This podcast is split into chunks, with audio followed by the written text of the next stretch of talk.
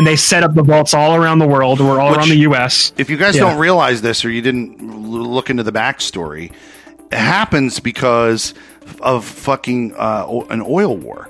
They were fighting over oil. That's the hype. In Fallout? Yeah, so here's the reason why. You're like the life of Fallout. So the reason why... I'm the life of Fallout. That's so funny.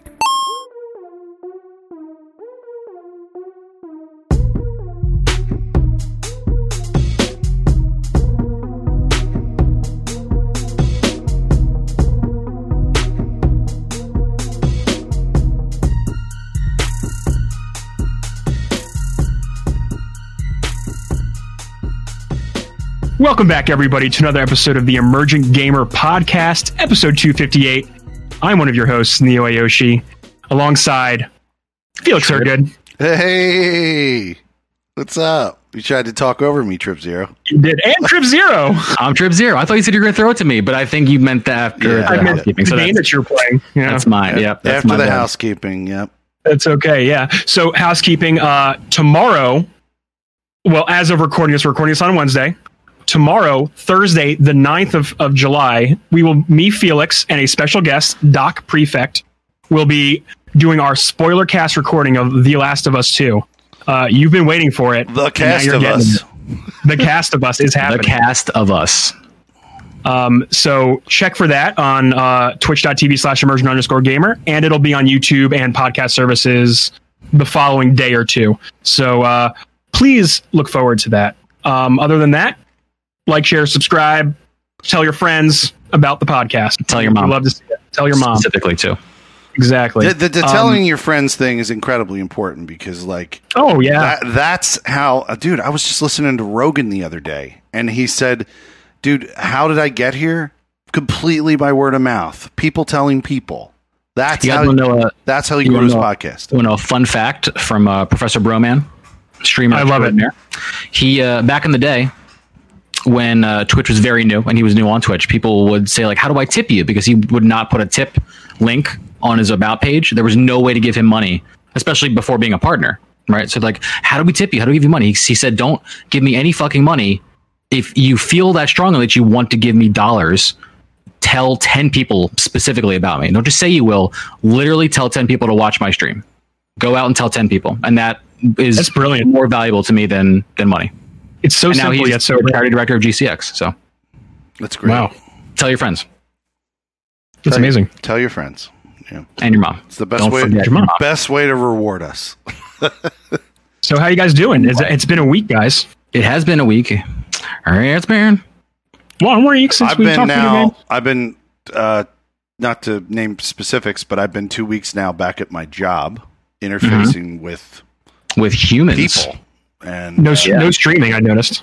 Yeah, and that's one of the biggest issues I'm having because the job is not stable in what it wants me to do. Like, our hours are all fucked up, and I'm going into work earlier and coming out earlier. But, like, I'm walking out of this constant experience completely exhausted, and I just don't want to fucking play games in front of people. I just don't.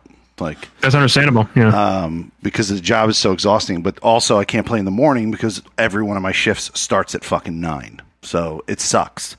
And on my days off, I'm also exhausted. So I hope to get through this and get back to a place.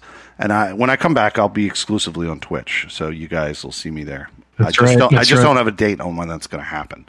So catch me here every week. Forced. In your streaming decision a little bit. Yeah. Fuck yeah. Mixer. Quit. If somehow you don't know out there in the streaming space, Mixer's dead. You guys thought I was going to quit Mixer. Well, Mixer quit on me. Fucking They did. They really did. Oh, I was in that shit all the way up to the bitter end. Mm-hmm. You were ride or die for Mixer, dude. Mm-hmm. You were like, no, I'm in on this. I'm with this.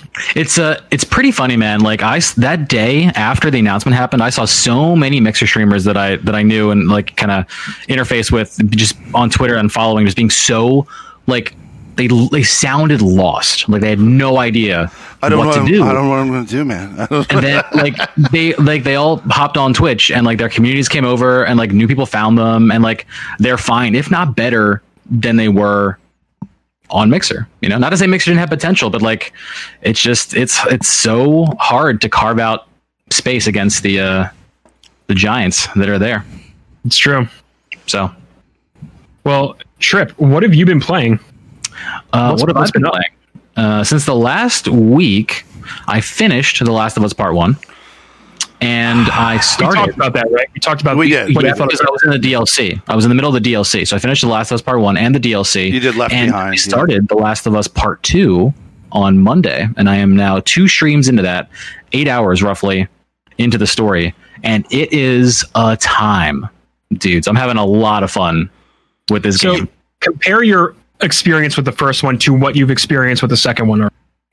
If we're talking straight up, you went right into it. Like I did, immediately one into another. If we're talking about straight up comparisons between the games, the combat in Last of Us Part 2 is so much smoother than Last of Us Part 1. Oh yeah. In terms of the character movement options and the speed at which you can swap weapons and making, you know, more viable in the moment combat options. So that's really cool to explore. What difficulty did you pick? Moderate. Moderate like I did. And I kind of was playing and I'm thinking like, should I have gone one difficulty higher? Because I thought that the entire time. Yeah. Kind of surviving, and I have like a shit ton of materials, and I'm leaving materials, and I'm like, I feel like I'm not being efficient. Like I feel like maybe one more difficulty click, I would just have enough supplies to get by, and still be clearing entire sections. One thing I noticed with the moderate difficulty is even enemies are a lot easier to face down, like human enemies especially. Like the stealth aspect, it works really much like in your favor when it comes to any kind of enemy, honestly. Do you know if you read anywhere, if you move to a higher difficulty, does the stealth not work as well? So I looked at the difficulty settings, and this has been praised across the board on this game, was they have massive accessibility options for this game, and they have different difficulty sliders. So you can actually individually go, I want enemy stealth detection to be higher, or I can be like more materials or less materials, or you can make things more generous or difficult against you depending on what you want. So you can customize your build for how the game plays. Exactly. Really you can pick which specific aspects of the game are harder or easier, and it's kind of dope. But I just kept it right down the middle. I probably should just got a step higher though. I didn't even know that shit was in there. I want to play the whole game over and like fuck with the sliders, because hey, you still have an option. I already brought this up to you. You guys got all confused in the term sliders. I brought up sliders when I was talking about a baseball game. I fuck with sliders in the baseball game for difficulty. You lean so hard into like the concept of the interface mechanism, and we're like, well, just tell us what you're doing. No, Trip. It was because of the term slider being used in baseball. Yeah, I know. There was so much confusion. Slide into bases. Like, that's what I was thinking. Tell us what you were doing. You guys, are you talking about pitching? What are you talking about? Yeah. Because he started off with the most like umbrella. You guys know about sliders? Have you heard about sliders? Nah, bro. White Castle's too far from me. Way too far. White Castle's too far. But yeah, like the combat is sick. It's so much fun to play. The guitar mechanic is so much fun. Isn't that cool? Dude, and I discovered just by playing it that like the touchpad is secretly segmented into 6 sections, and you can pick individual strings. And you're fretted at whatever chord you're at, whichever chord you have highlighted. So like you could theoretically play a bunch of songs. I played the intro to Nothing Else Matters by Metallica because it's all open strings on an E minor chord. So I was like, oh, I can fucking pick around with this, dude. And it worked, and I like lost my mind. And I'm like, I would just stay here forever playing this. So what I did was I made a save file in that music shop for myself, then saved over it with like the primary save. So whenever I want off stream just by myself, I can hop in there and just fuck around with like the digital guitar. Cool.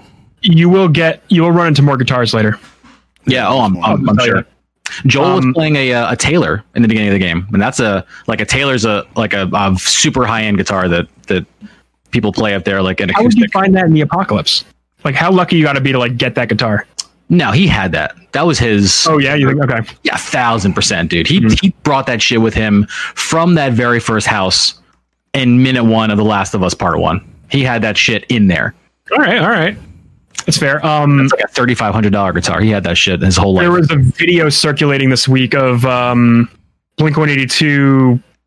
Oh, Mark Hoppus. Yeah. Mark Hoppus playing "Damn It." Mm-hmm. And there's a bunch of YouTube videos of people who were like, "I played the Dragon Force song on guitar. Check this out!" Like on the Last of Us guitar. It's pretty impressive that they did that whole thing. Yeah, it was cool. But I gotta agree with you, man. The combat in Last of Us 2 feels amazing to fuck around with. I was in your stream last night and I was like, my favorite thing to do is to like pull out a revolver, shoot someone in the leg, and they like stagger because like they react to whatever you do. Like humans will stagger. They'll take their arm if you hit them in their arm. That's pretty. Shotguns will take legs off. That was pretty consistent in Last of Us 1 too, though. I love that. Oh, it's even more so in this one, for sure. Yeah. Hands down, like everyone does react like to what you do, and it lets you like just swap weapons, run up to someone, smash them with a bottle, or hit them with a thing, and then swap your weapon again, and then go to the next person. Like you can easily control the battlefield in like the most fun ways, like that I haven't like had that much fun doing since like Metal Gear Solid 5. Like, because of all the options that you get in that game as well. And speaking of like a Metal Gear analogy, you've got the option to go prone right now, which makes like stealth in grass a very viable option. The newest development, going under cars too, it's great. Yeah, the newest development for me that I loved was the prone, man. I love the movement is just, it's nuts. And it smoothly works too. Anything with the mechanics, not the story, that you're frustrated with. Right. Things that I'm frustrated with. Yeah, that's a question. Yeah, I'll tell you mine. Picking up objects in the world is still so slow and Red Dead-like, and it's annoying. Just like the grabbing materials around you kind of thing? You'll go to like a drawer and you'll hit triangle, and then like she'll like line up in front of it and then like pull it open. So the animation looks good and perfect, which I understand, but like it takes like an extra like, I don't know, I know this is like kind of like I'm just bitching about it, but like 5 extra or so seconds to like open the drawer, and now I can pick the object up, and like that you do that like all the time. It happens throughout the entire 20-hour experience of the game. So I got in both games. I got hung up on. I forget about it usually after 3 hours or 4 hours of playing the game. But like the thing that I always get hung up on when I come into these fucking games that bothers me for like I don't know, is the fact that there is no button to put away a gun. It's bothered me in every game. It bothered me in the first one. They automatically put it away, they do, and that's why I forget about it usually, because it just goes away. But like sometimes like when there are people near, they'll just pull the gun out, so like to signal that you're like about to be in combat, like they'll just do it. It just jarred me, having played so many games where there's like a holster your revolver type button and there wasn't one, and I noticed they continued with that in this. So I guess I forgot about it again. So it fucking doesn't matter that they're not doing that. But like that, I got hung up on that when I first was playing it. And there was one other thing, and I can't remember the other fucking thing that bothered the shit out of me. There was one other thing that kept bothering me, and I don't remember what it was. That kept taking me out of the game. Go ahead, maybe you'll jog my memory on that. Mechanics-wise, there are 3 things in the game that I don't super enjoy. One is the way they kind of tweaked the skill system. In the first game, you could kind of save your pills up for whatever upgrade you wanted, and kind of like, save up for the health extension right off the bat. Like 100 pills, boom, I have more health, I'm good with everything else until this moment. Right now, they have you find training manuals to unlock other paths that then unlock those skills.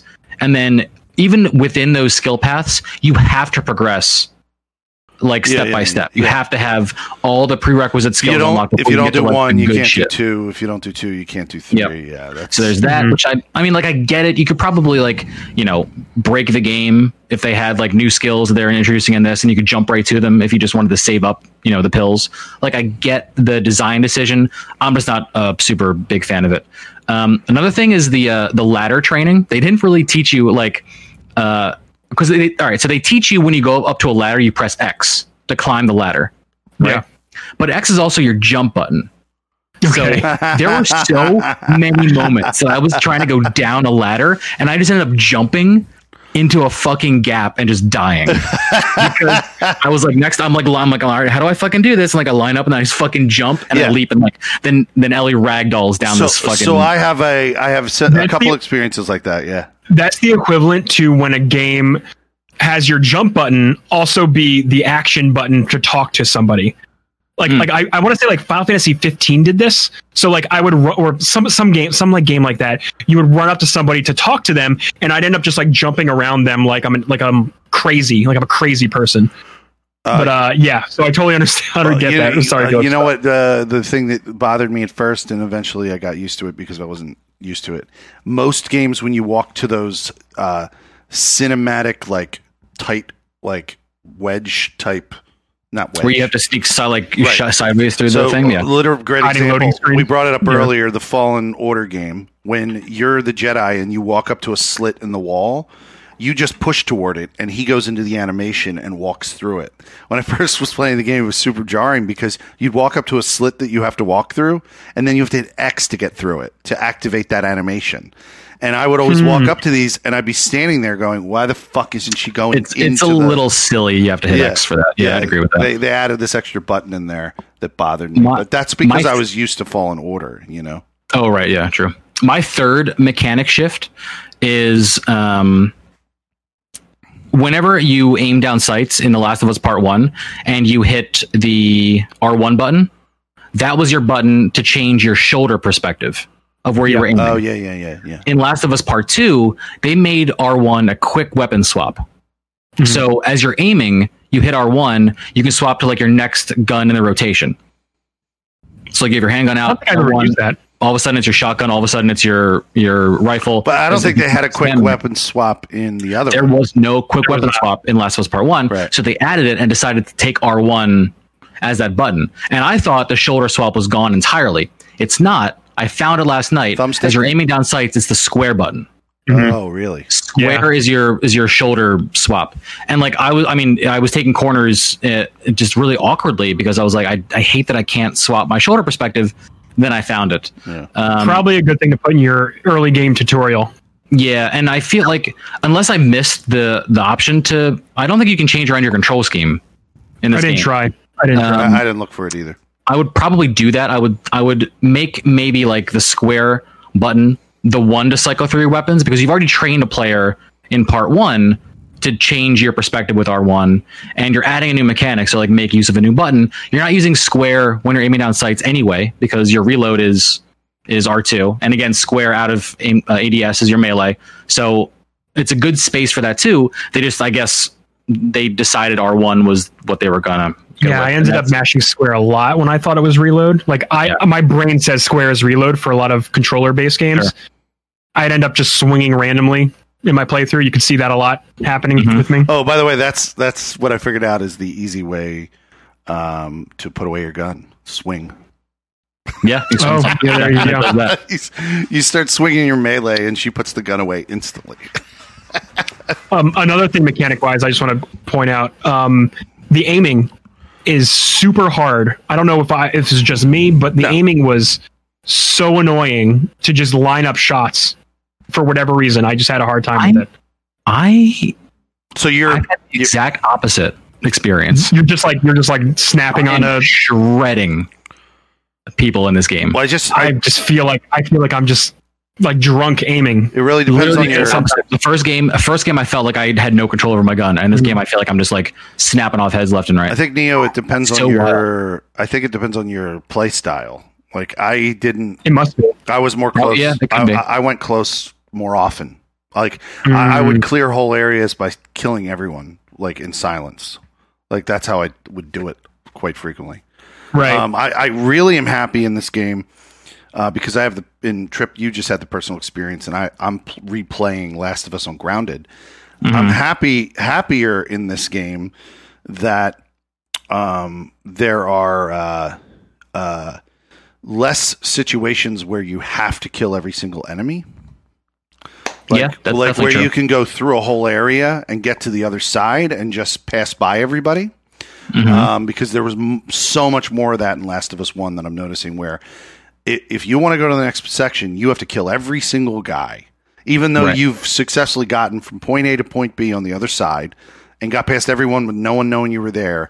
You still have to open some like door or something, and you can't do that until all the enemies are finished and cleared. And I noticed that this game did less of that, fell back on that less, and I appreciated that, because I like the idea of like being able to like think about the speedrunners of the world, you know, like if they can figure out how to get through this section on the hardest difficulty without having to kill a single fucking person, similar to like Dishonored, right? Mm-hmm. And they will then reward them for that. You know, don't punish. The goal will be kill no one or as minimal people as possible just to get to the next area. You know? And reward somebody for being able to do that, because that's a really great stealth like success, you know? Yep. And that's one of the biggest criticisms I have of the first one. And probably a lot of people who are critics of the game have a criticism of that fucking fact, because they force you into situations. But there were, and then this gets into story, so I don't want to go in there, but there were some story moments in this that bothered me, that forced you into making a decision that you didn't really, if you didn't want to make it, you didn't have a choice, because the story just took you in that direction. But I don't need to get into the details of that. But that's we'll talk about that tomorrow. Yeah, we'll talk about that tomorrow. Yeah, I gotta get some Cliff Notes, Neo, on all the story beats. Well, I gotta figure. Yeah, out I'll write a little thing. Do you mind doing that? Because I was going to ask you earlier, and I was like, that sounds like a real imposition. Like, I'm like, Neo, can you do the work for this episode? Just take your phone out and type yourself a little note. I'm going to, but I know he's tomorrow's the episode. Look, I just trust him. I trust his thoroughness. That's it. I trust his thoroughness. You always leave a note. If I find a always leave a note. Yeah. You always leave a note. I didn't position it as write a handwritten thing out of a note. I could also find a plot synopsis. I said, do you know an article that's good enough that like summarizes all the shit again? You know, I can find something. That's all I was saying. All right. Anyway, so that's been The Last of Us. You guys are going to explore it tomorrow. That's been the big thing that I've been playing. But I also did a little, I did Cooking Simulator as well. That was a fun game on my birthday. And that was fun as shit. So is that like Surgeon Simulator? Is it like the same people? Yeah, it's very, very similar to that. Yeah. And I had Marley over for the birthday, and we were kind of taking turns playing a specific Cooking Simulator scenario, where it's like a Christmas party and you have to cook for people that show up at your party who have specific tastes. And, you have like a couple hours to do it, and you have to make, you know, the perfect food with the perfect flavor and the perfect like delivery. And it's wild, man. Like Cooking Simulator is so dumb, like complicated, that it becomes funny. And the goal was like, if something breaks in the kitchen, like that's when like you take a drink. Like you have to carry plates around and like measure out oil and liquid and like not catch things on fire and follow instructions and recipes and ingredients. And it just like, it just imagine like how ridiculous any of the simulator games are, and it's that but with cooking, which is a lot of fun. Oh, that's awesome. You got timers. I mean, you got, you know, things that are blending. It's imagine all of that, and then trying to deal with it all on like a mouse and a keyboard. It reminds me of like Overcooked, but like more of like a first person thing. Yeah, it's very like technical. Where Overcooked is simple, and it's like stressful because you have to like get the stuff out at a specific time, and you have to do it repeatedly. And like you just press a button to chop, and then you carry and you bring things. So Overcooked is like a fun multiplayer thing. Cooking Simulator is like it's the simulation of like owning a restaurant. Like if you play the campaign, you have to buy all the ingredients. You got to stock your shelves. You got to clean up the restaurant when you're done. If you break a bottle of oil, you got to wipe the bottle of oil up. It's like for someone who really is into like the cooking or restaurant life, and you can get a lot of playtime. Is it in VR? I don't know if there's like a VR kind of add-on to this. I want to say no, but I don't know. I feel like it's been out a couple of years, and if anything, they might have made one at this point. That would be nuts. That'd be actually really nuts. It sounds really cool because I like cooking and I like chaotic video games. Yeah. Kind of. Overcooked makes me mad, but I'm coming awesome. In. Sorry, I was typing something in the chat. I'm coming in on this. Is Cooking Simulator like more realistic, or is it? Yes, but it's not like a cartoony looking. like no, it's supposed to be a realistic thing. Like you follow a recipe where it's like 5 grams of cayenne pepper on the fish before you put it in the oven for 90 seconds. Like okay. It's like that kind of very specific, you know, cut the lemon wedge into 4s and it's got, they got to be even so you can present it. That's the goal of the game essentially. And then, like I was saying, they have this story mode where you work on your restaurant and you have, you know, people review your food and you try to like present it the best way. So they tip you high and, you know, review your shit and get more expensive clients to your restaurant. You buy new recipes, buy ingredients. It's like a restaurateur life. That actually sounds really dope. It's fun, dude. It's fun. Definitely pick it up on the PC, not the Switch, because the Switch version is garbage. Yeah, as you can imagine. That's what I heard. Yeah, it's like it's so precise. You need the precision of a mouse to kind of control things, and just the sticks on the Switch are not it, and the graphics on the Switch for this are not it, and it's just very, very, very tedious. I guess if that's your only option and you really want the experience, you can do it. But this is very much a PC game. I saw it. First, maybe like a year or so ago, Lyric was playing it, and it just looked like the funniest, most reckless thing, and that's why I scooped it. And it was ended up being pretty fun. So yeah, they had the Christmas add-on, which is what we did. They've got like Food Network competitions. They just released like a baking specific expansion. So there's like a lot of like real life cooking mechanics you kind of go through. Do they do like a Great British Bake Off style thing? I don't know. I haven't dived into the cooking thing, but I wouldn't be surprised. I bet it's competition based because all their expansions seem to be. Outside of the main story. Nice. So yeah, that was a fun time. That does sound pretty fun. That was my week. It was on sale, I think, recently. I don't know if it is anymore. I'll check. As someone whoever goes next, on the Steam sale, I believe. It might be actually. Let me just search. Is it going to tell me that like you already own this? You can't see this. $13 currently. That sounds like a deal. It's normally $20. Yep, there it is. Still on sale. That does look Simulator VR. Whoa, that answers our other question. Oh, planned release date Q4 2020. So the end of this year, Cooking Simulator in VR. Holy shit, man! You'll be able to look around the whole kitchen, huh? Yeah, and control everything with your hands. Like pick it up. Do a little bit of this. There's a trailer. It looks hilarious. That's dope. Yeah. It's pretty good at like actual cooking mechanics, just sped up, you know, like obviously you're not baking your fish for only 90 seconds, but like the process of flavoring it and like putting the right amount of oil in the pan and measuring things out. It's very much like what you would do if you're trying to learn how to like get into this routine of actually cooking. So dude, I used to make drinks as a bartender. That was the closest I got to cooking, and I wonder if there's probably a bartender. Yeah, I turned it into a pretty awesome art form. I made all kinds of drinks. I used to make old fashions, and I used did to, you? I had my own Bloody Mary mix that I made. Yeah. What'd you say? Bartender VR simulator. Did you shave ice? Did you hand shave your ice? That's like a big thing right now. We didn't. That wasn't a trend then, and we didn't have anything set up to be able to do that. But we did a bunch of really cool shit. I worked at a boat bar, like in a marina. So like, you ever heard of the term captain's bar? No. Captain's bar is a bar that comes off in a U shape, like from a wall. They call that a captain's bar. Okay. It's like you're the captain of a ship, basically. And that's what I had. It was the most you could work behind there were 2 people. You couldn't work. And it was just a captain's bar, and all around me would be the bar stools.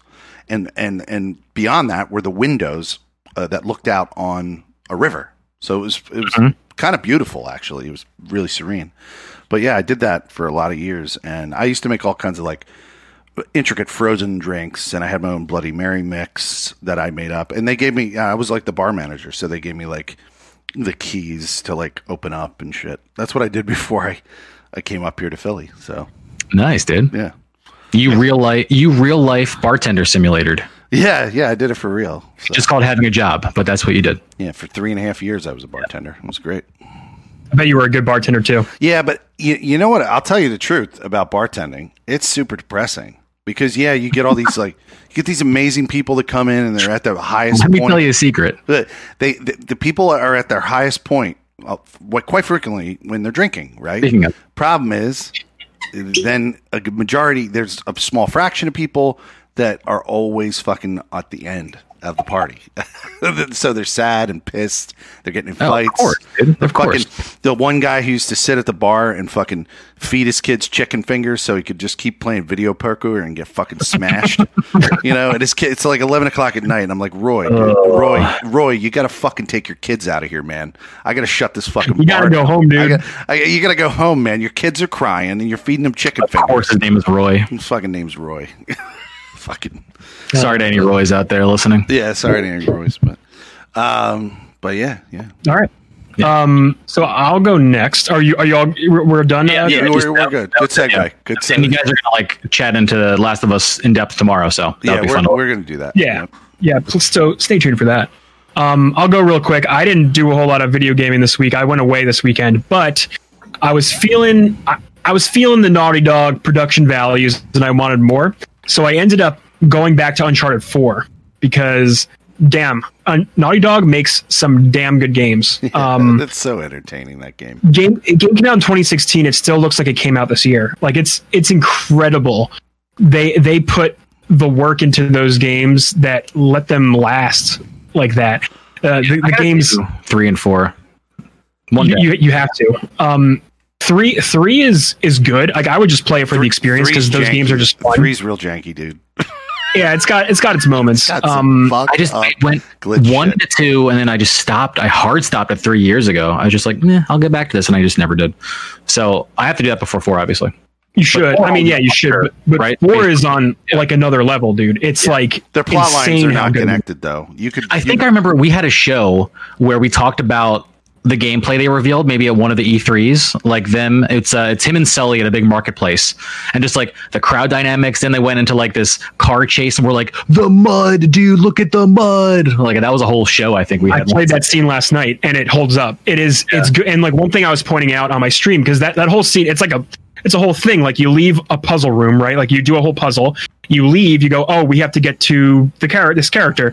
And then you go through the crowd, and then you get into a Jeep, and you're getting chased by a gun tank. Like, mm-hmm. A tank's chasing you. Yeah. And the game perfectly, like, this is how good they are at like designing levels and puzzles and everything. The game actively visually tells you where you need to go just by the way the game guides your eyes, right? Like, it just does it. Like, It doesn't want you to stay on the road because that's where the tank is going. So what it'll do is it'll use environment cues to go, oh, go right into this alley and drive down this way, and just keep going through these alleys, and like it'll actively guide you on where to go. The characters are also talking the whole time. They're telling you like, oh, watch out. Sully's like, go through this way. Oh, go through that alley. Like, drive to the right, like, Nate. Yeah, it's exactly. And where are you going, Nate? The game is literally directing you in this action scene. Like, it's using all these cues to make an awesome action montage for you. Like, it's guiding making you feel like you're not being guided, that you're making the calls and the decisions, and you're just part of this whole sequence that's happening. You're hands down in control the whole time, and then it leads up to a like after that whole section happens, you're abandoning your Jeep, you're jumping onto another Jeep, you're getting into fist fights, you're catching like. When you run out of ammo with a gun and you punch out somebody, their gun flies in the air and your character will catch it, and you're instantly back in like shooting. Like, everything is so beautiful and cinematic. The way they do this pulpy action, it's a joy to play. Like, honestly, it is just fun, and the story is engaging, and it's just so well done. I can tell you there's only one part in the whole game that I hate. Which part? I want to know. The very goddamn end. Of 4? Don't say it. I'm not going to spoil it, but Larry, the very last fight.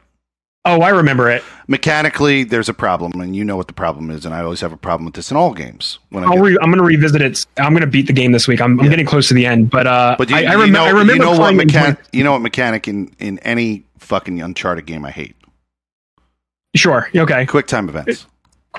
Yeah. There's too much quick time event shit at the end.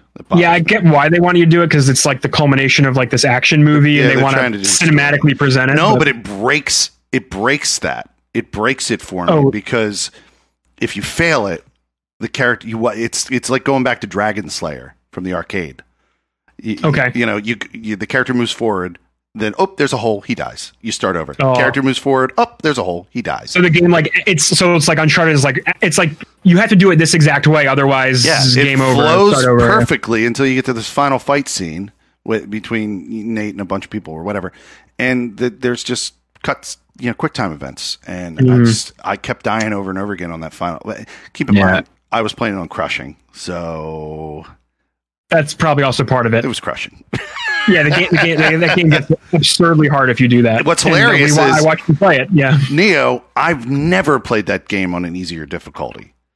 So I really should play that game on an easier difficulty. Yeah, I'm just cruising through it, man. I just want the story. I want to look cool while I shoot people and punch them in the face. Like, it's cool. At the time, I did this thing where I was like, I'll play all the games on Crushing. I did 1, 2, and 3 before 4 came out on Crushing. And then I was still playing 3 on Crushing after 4 came out. And then finished 3 on Crushing.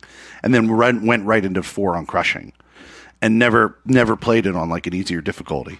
So I probably didn't even comprehend most of the story because you're so focused on the gameplay and just surviving. Yeah, exactly. So yeah, I mean, it's worth just playing just like the cruise or the story. It's a fun time. One of these days. But anyway, I've been playing that.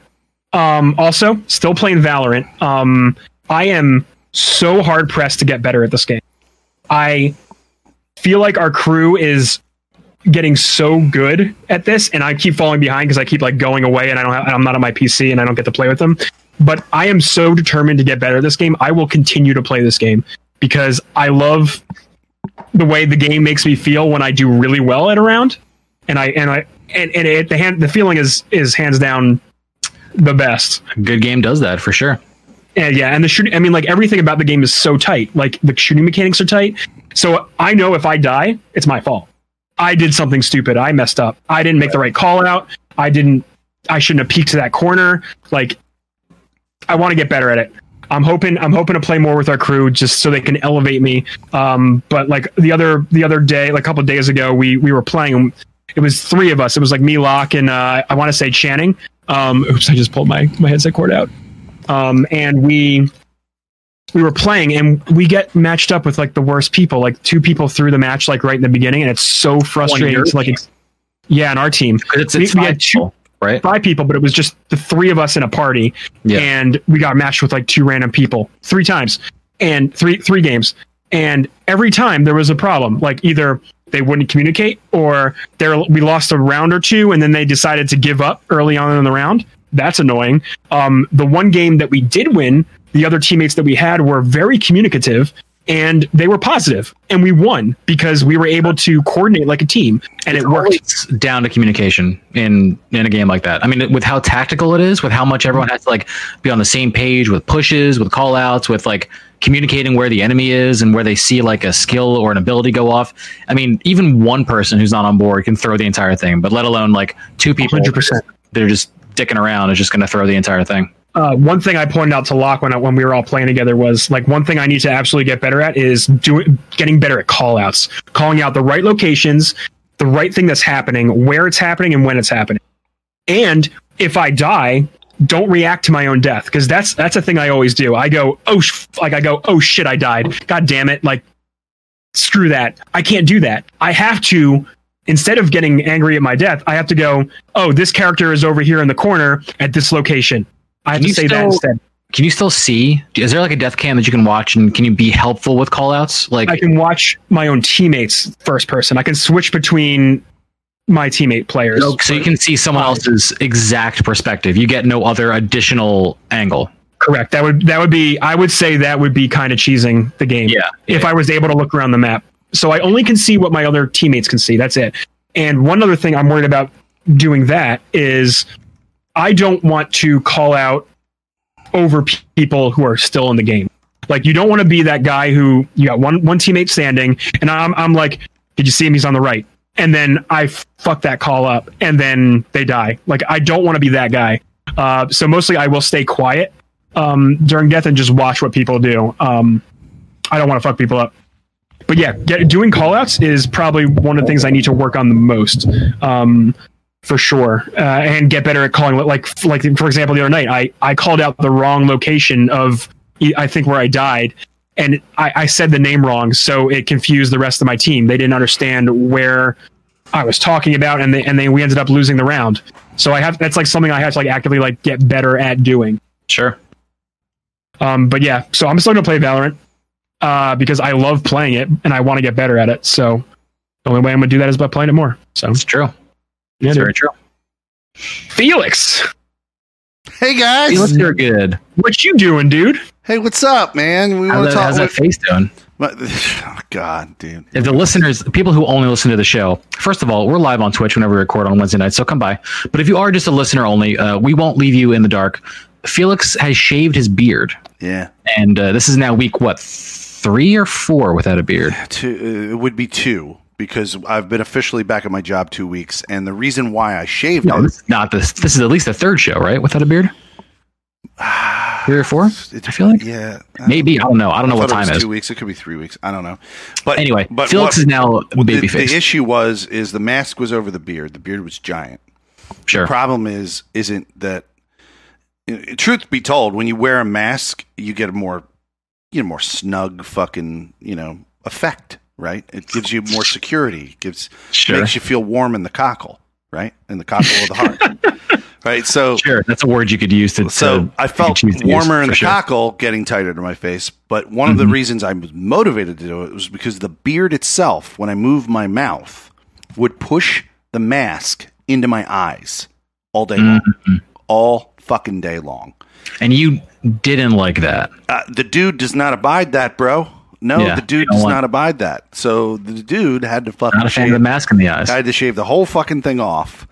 And now I got this nice, flush baby's face with the fucking mask all snug, and I can fucking smell it. And that warms your cockles. Yeah, it warms my cockles. I know I'm not getting the Rona, dude. I don't know. I'm probably Rona free. For sure, cockle warming. I don't know. I just I feel so much more confident in my job with the mask now, knowing that it's not getting fucking in there. In all seriousness, like especially when you're interfacing with other humans who could potentially be dumb as fuck and not taking this seriously, which, let's be honest, there are a lot of stupid people out there. I have a new term. Full offense if you're a dumb person. I have a new term. It's called the moron majority. That's my new nice alliteration there. The moron. It's like a play on moral majority. It's the moron majority. I like it a lot. All right. Full offense. Anyway, video games. Okay, let's get back to gaming. So, guys, I hate BR. I fucking hate it. Battle Royale. Are you playing? I hate Battle Royale video games. I have been required because of the new season play in Fallout 76. There's always one little motherfucker in there in my daily list that says, do this dumb thing in fucking nuclear winter BR for Fallout 76. I'm not saying they're making a bad BR. They might be making a great BR. I fucking hate BRs because, here's what they're doing bad about their fucking BR. The minute the match is over, it dumps you to the fucking main menu of the game. What the fuck? Like that. Well, they generally do that. They all do that. Who the fuck design that if they all do that? That is fucking stupid. Right? You push me. That's how it works. No, you don't push me. Why am I not in another lobby? Why am I all the way out on the main screen? Oh, I have to reload the game mode. It's fucking stupid. Do all of them do that? I literally have to go pick the nuclear winter game mode again, go back into it, and then it fucking finds another match. Why am I not in the lobby? I'm following what doing another match. Like in Modern Warfare or PUBG or whatever, they keep you in your party and they put you back in the queue lobby when you can choose the queue again. What he just said is key, the party. But they're throwing you out of the whole game mode back into the main menu. And then I have to reform the fucking party. I'm following. Yeah. That's so stupid. Like that is stupid. That's a Bethesda choice that's dumb. Right? Just it's almost as like the game wasn't designed for that. Oh, exactly. But anyway, there's little dumb shit that you got to do in Nuclear Winter. So, and I want to do these dailies every day. Some of them are just I can't abide. I can't fucking fuck with it. Like one of them does not abide. One of them is like do 30 minutes in Nuclear Winter and just survive for 30 minutes. Well, I get killed in under 2 minutes. So how many matches do I have to play? Do the math. It's fucking terrible. So I'll never do that one. But there is like an easy one where I have to drop my camp tool. You know, the camp tool's like that device you drop on the ground to set a camp. You got to do it 3 times in a nuclear winter match. I can do that in under a minute drop all three of them and get credit and then jump out of the match or stay in the match and die. I've never lasted longer than 14 minutes in one of those matches. That's my longest amount of time, 14 minutes. Can you see how many players are left in the match? Yeah, of course. It's all the standard BR. Like, they got the player count, they got the circle that gets, you know, the bigger circle that becomes the smaller circle, and it's a firestorm that comes in slowly. I mean, to me, not knowing much about BRs, it plays like it's a normal BR. You look for specific crates that have a nice look to them that is very specific, and you know this one's going to be the good crate, this is going to be the medium crate, and this is going to be the even greater crate. And when you open them up, you don't have to equip weapons. You grab your weapons, they instantly become the gun you're shooting, which is cool. The armor goes instantly on your body. You don't have to go through a menu and menu manage or any of that shit. You can, but you don't have to. That's convenient. And, you know, I just get killed because these kids, I think, know this. There's two maps. It's still in beta. There's two fucking maps. The kids that are playing it are fucking sweaty as fuck. They're the sweatiest fuckers on the planet. They probably memorize these maps. They know all the hidey holes and bullshit. And I'll just be walking down, like, this hill in the street, and the next thing you know, some fucking dickhead just shoots me in the head, and I die instantly. Oh, you probably shouldn't walk in the street. Should probably. I know, but I don't know where they're hiding. Got tactic it up. They're hidey holing and shit. I don't fucking know. Anyway, hidey holing. I just go in to get my dailies. The thing I want to talk about this week is the fact that I am obsessed with the season play with Fallout. I love unlocking the shit that you get. You know, little skins here and there, little bonuses to.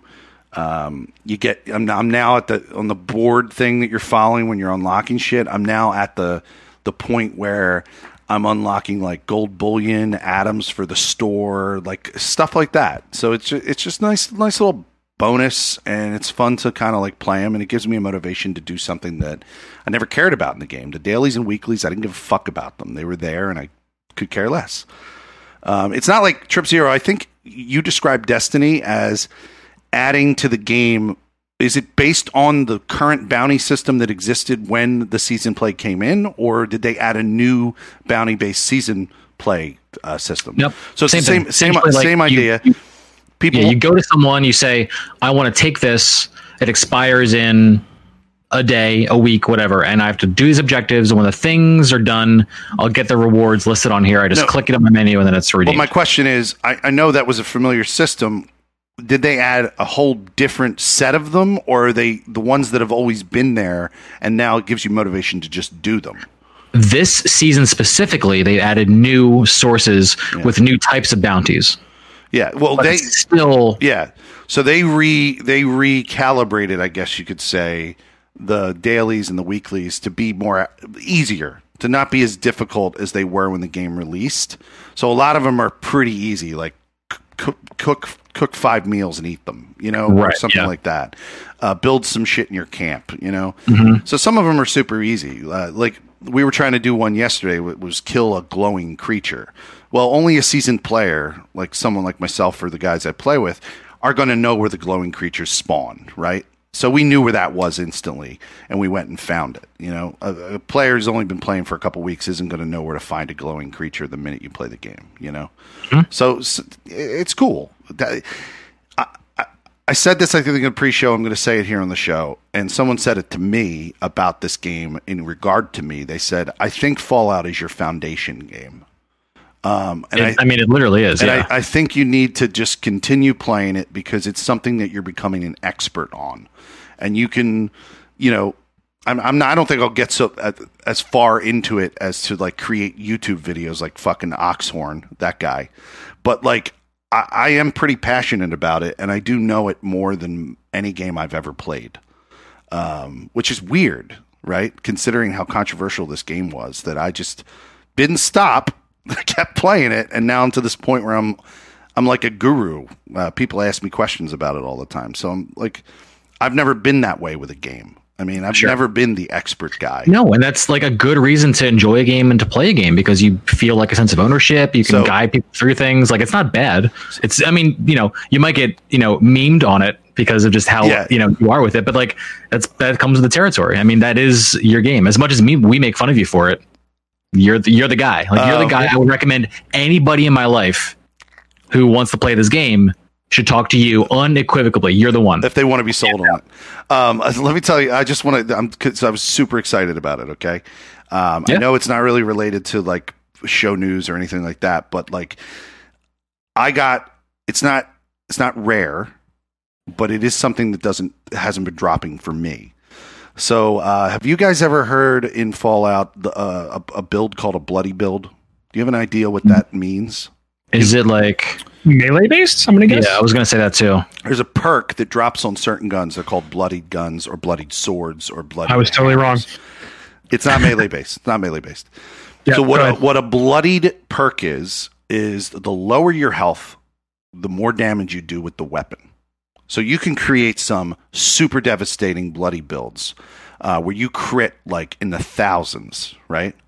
So my buddy Jay Prince, who some of you may know, Jay Prince. Uh-huh. Jay Prince. So I finally got a bow drop. You know, a bow in the new DLC, the Wastelanders DLC. They introduced the bow to the game. You know, everyone loves the bow. I love the bow because it's just like the Skyrim bow. If you ever play, I love a good bow. If you ever played the Skyrim bow, the game Skyrim. The bow feels exactly like fucking Skyrim. It's great to use.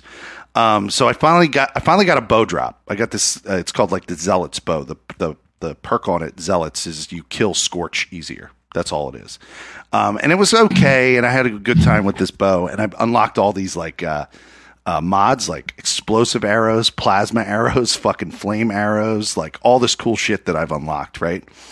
So my buddy Jay Prince got a drop, and we did a trade. He got a bloodied bow. Now, the way I've been playing my character is I have my health bar is all red, mostly radiation, and a very, very small amount of health. This bloodied bow crits over 1,000 when I kill enemies to hell.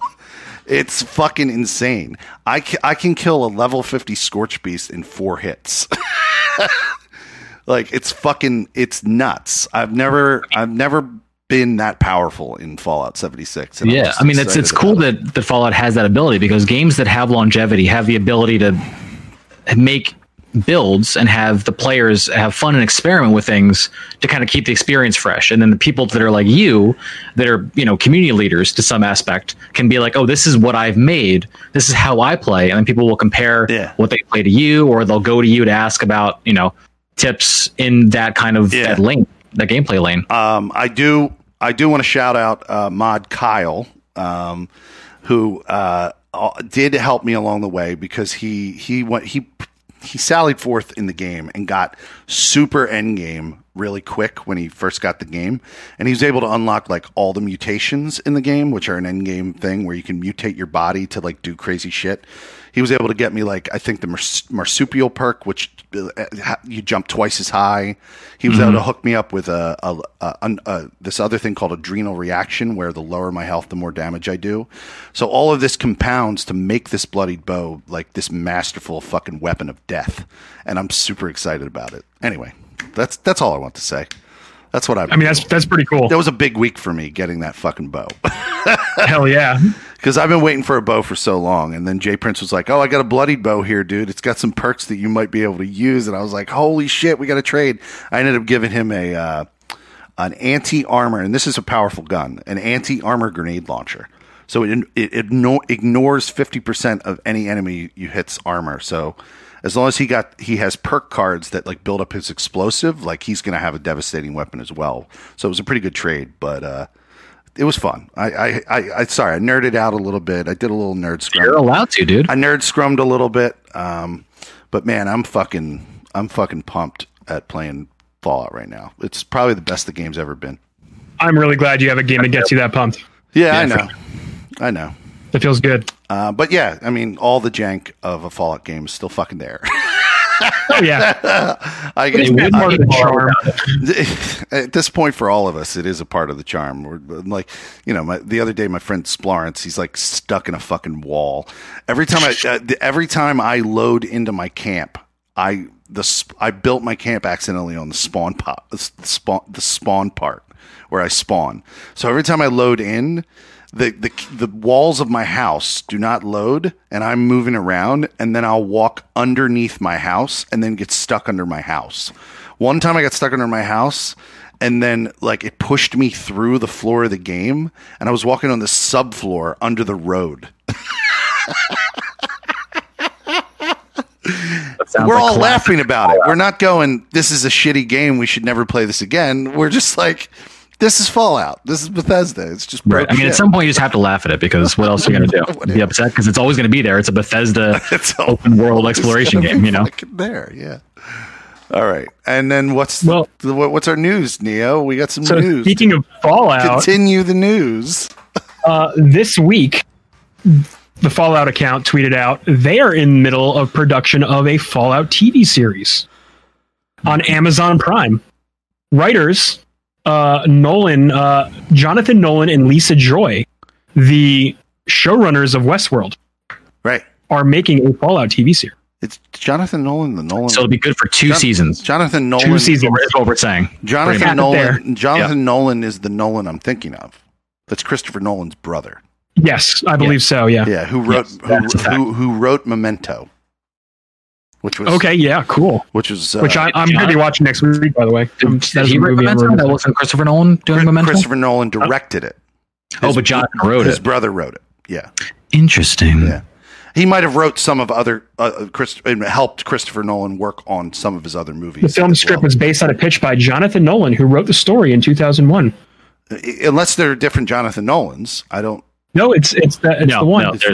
No, not in Hollywood. Okay. No, there's Jonathan Nolan. So a couple of things I didn't know about that. A couple of things that make me incredibly excited about a Fallout TV property showing up on Amazon. Yeah, what are you excited about? No, number one, I didn't know about Jonathan Nolan. Like, he's an amazing writer, so that's great. And I do enjoy, for the most part, except for season 3, Westworld. I enjoyed Westworld. But the biggest thing is. Amazon Studios and their ability to make a production that takes place in an alternate history of the United States work well, because they've already done it with Man in a High Castle. So this production studio is the same production studio that produced Man in a High Castle, and I'm fucking all in, dude. Like, because Man in a High Castle, I've only watched. I think 2 of 3 seasons or 3 of 4 seasons. I can't remember how many seasons they've had so far. I think they did a full 4 seasons. I think that's what it is. I didn't watch 4. It's just a great alternate history of the United States with where the Nazis and the Japanese win the war. Mm-hmm. And then they split the United States right down the middle, where the New York side, the East Coast, is the greater Nazi Reich. And then the West Coast is the Japan coastal states, or the Japanese Pacific states, I think is what it's called. So what appeals to you most about having an Amazon-run Fallout show? I mean, just the fact that Amazon is high production and they already have experience making an alternate history. They're also doing a Lord of the Rings series currently. The stuff that I'm going to... they are. So me and Splorence, we were talking about this before we even heard that there was a show announcement. We were talking, me and Splorence, when we were playing Fallout one night. We got into reading all of the wiki stuff while we were playing the game. Like, we were in a computer, and you go into these terminals in Fallout, and then you read like notes and shit from people who died pre the war. And me and Splorence got obsessed one night about figuring out the exact timeline of like when the bombs dropped and how it affected Virginia, West Virginia, where you play in the game. So we started talking about, wouldn't it be great if they did a Fallout TV show where they explored the time before the bombs dropped, and you could like learn about the first days when all the shit went down, all these old stories from all these people that are long dead when you get to them in the post-apocalyptic world. I think it'd be really cool to explore that like in season 1. So season 1, hypothetically, plays out before pre-bomb, right? You have this world, and then you meet these characters, and then it's like post-bomb, right? I would love to see, like, growing off of your idea, I would love to see season, like, just hypothetically speaking, season 1 would be like a setup for the bombs dropping, right? And you watch Vault Tech be the company that goes, oh, we're preparing for the inevitable war with China that's going to happen, right? Exactly. And they set up the vaults all around the world. We're all around the U.S. If you guys don't realize this, or you didn't look into the backstory, happens because of fucking an oil war. They were fighting over oil. That's the hype. In Fallout? Yeah. So here's the reason why. You're like the Bife of Fallout. So the reason why. I'm the Bife of Fallout. That's so funny. So the reason why everyone runs nuclear. Get on YouTube. What are you doing? Sorry. Go ahead. The reason why everyone runs nuclear technology. All the cars are nuclear. There's like appliances and households that run on nuclear energy. The reason why all that happened is because much earlier in the United States American timeline, or world timeline, you should say, the Middle East, which was the main oil reserve for most of the world as it is today, got nuked very early on by two other countries feuding. I can't remember the countries, but they nuked themselves. Oh, it's definitely Israel. It was Israel and like a couple other Middle East countries. They all nuked each other, and that whole area, all the oil became contaminated, and the world couldn't use it anymore. And the reason why there was a DLC with Fallout 3 that was about Anchorage, Alaska, is because the war tips off when China invades to get the United States Alaska reserves, the oil reserves in Alaska. That's what this Battle of Anchorage and Battle of Alaska is all about. Right after the bombs what leads up to the bombs getting dropped. It's because the bombs get dropped because China wants the oil reserves that the United States has. So it's crazy if they get into any of that in the show. The potential, yeah, like Fallout's lore and deep storytelling are what could make this an amazing TV show. Yeah. I feel like, yeah, like all these games have, like, I would read all these novels, like I'd watch all these movies, all these TV shows. It's cool they're doing it, because you're right, like it goes back a long time, the history and the lore. Mm-hmm. And like even like Fallout 1 and 2, like those were like very heavily story driven. They had a lot of deep history, like even in those games, like they went very deep into the world building of the Fallout universe. Especially with Fallout 1 and 2, because they were based on pen and paper RPGs, who you had to have a shit ton of story pre-planned out, because all the game was like rolling virtual dice and moving along a board. So you had to have all that shit kind of planned out. But I disagree with you on one aspect, Felix, about your potential idea. Yeah. I feel like you need to have season one of this show. If we're, again, talking hypotheticals, we have no idea what's coming. I feel like season one needs to be in the wasteland. Oh, and then maybe a second season. Or a flashback. Or flashbacks could be a thing. Or like Lost style. Yeah. Lost Dock worked very well. Episode one maybe is like the beginning. Yeah, or so end of episode one, the dude wakes up and is out of cryo sleep in a vault or something like that. I was just thinking in the beginning, invested in the world. No, I agree with you. Experience it in the games. It could be more compressed, you know, because like the appeal of the games has always been the post-apocalyptic nature of the world. So right. I agree with you. Maybe compress it into one episode. Like the first episode explains the back history, the setup, how all the shit setup, happens, you know, and then through dialogue and actions and events and shit. Very similar to how the players do it. People start to discover shit about what happened long ago. I agree that could there, be, there is they could endless potential for this to be amazing. Yeah, like, for sure. The only thing that I worry about, because I did watch a Fallout fan film, is if they take some of the stuff in the game. Like I'm talking about clothing, and I'm talking about dialogue styles, and I'm talking about like Fallout is also inherently goofy in nature. It's fucking goofy.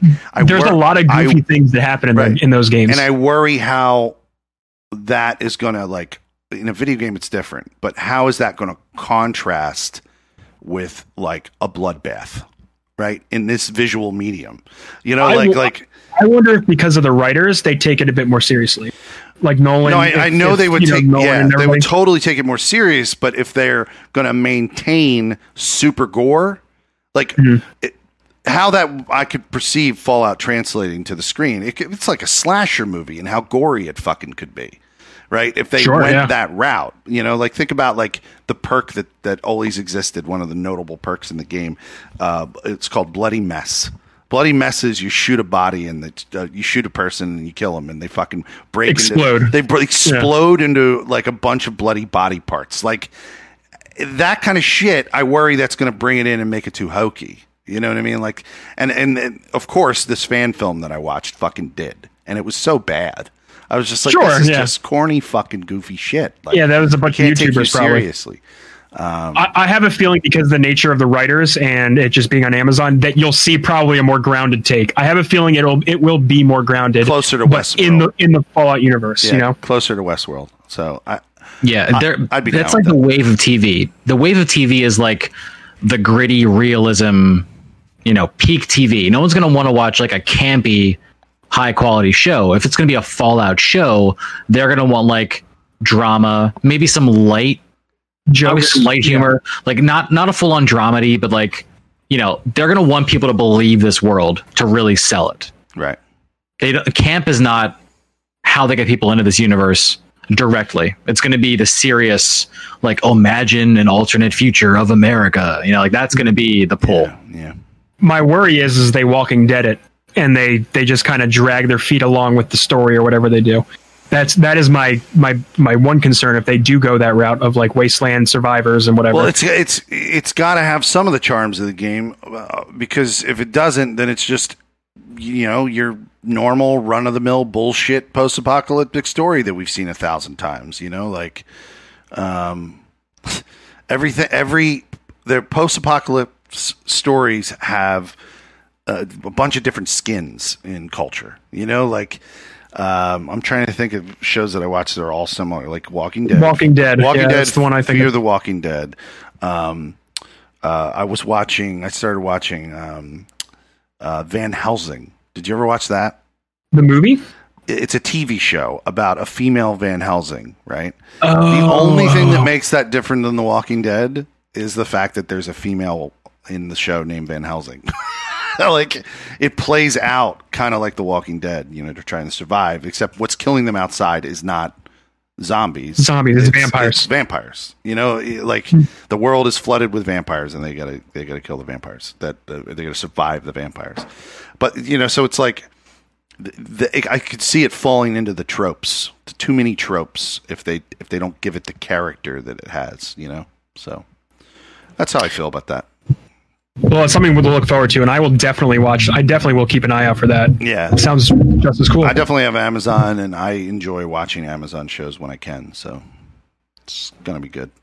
Other TV shows that are happening that are video game related. Yeah. Sims is getting a reality show. I don't even know what you're fucking talking about. What does that mean? As the resident Sims fan, how do you feel about this? How's that going to go, bro? I'm stoked, dude. What do you mean how's it going to go? It's going to go great. How's it structured? What's it about? There is a trailer.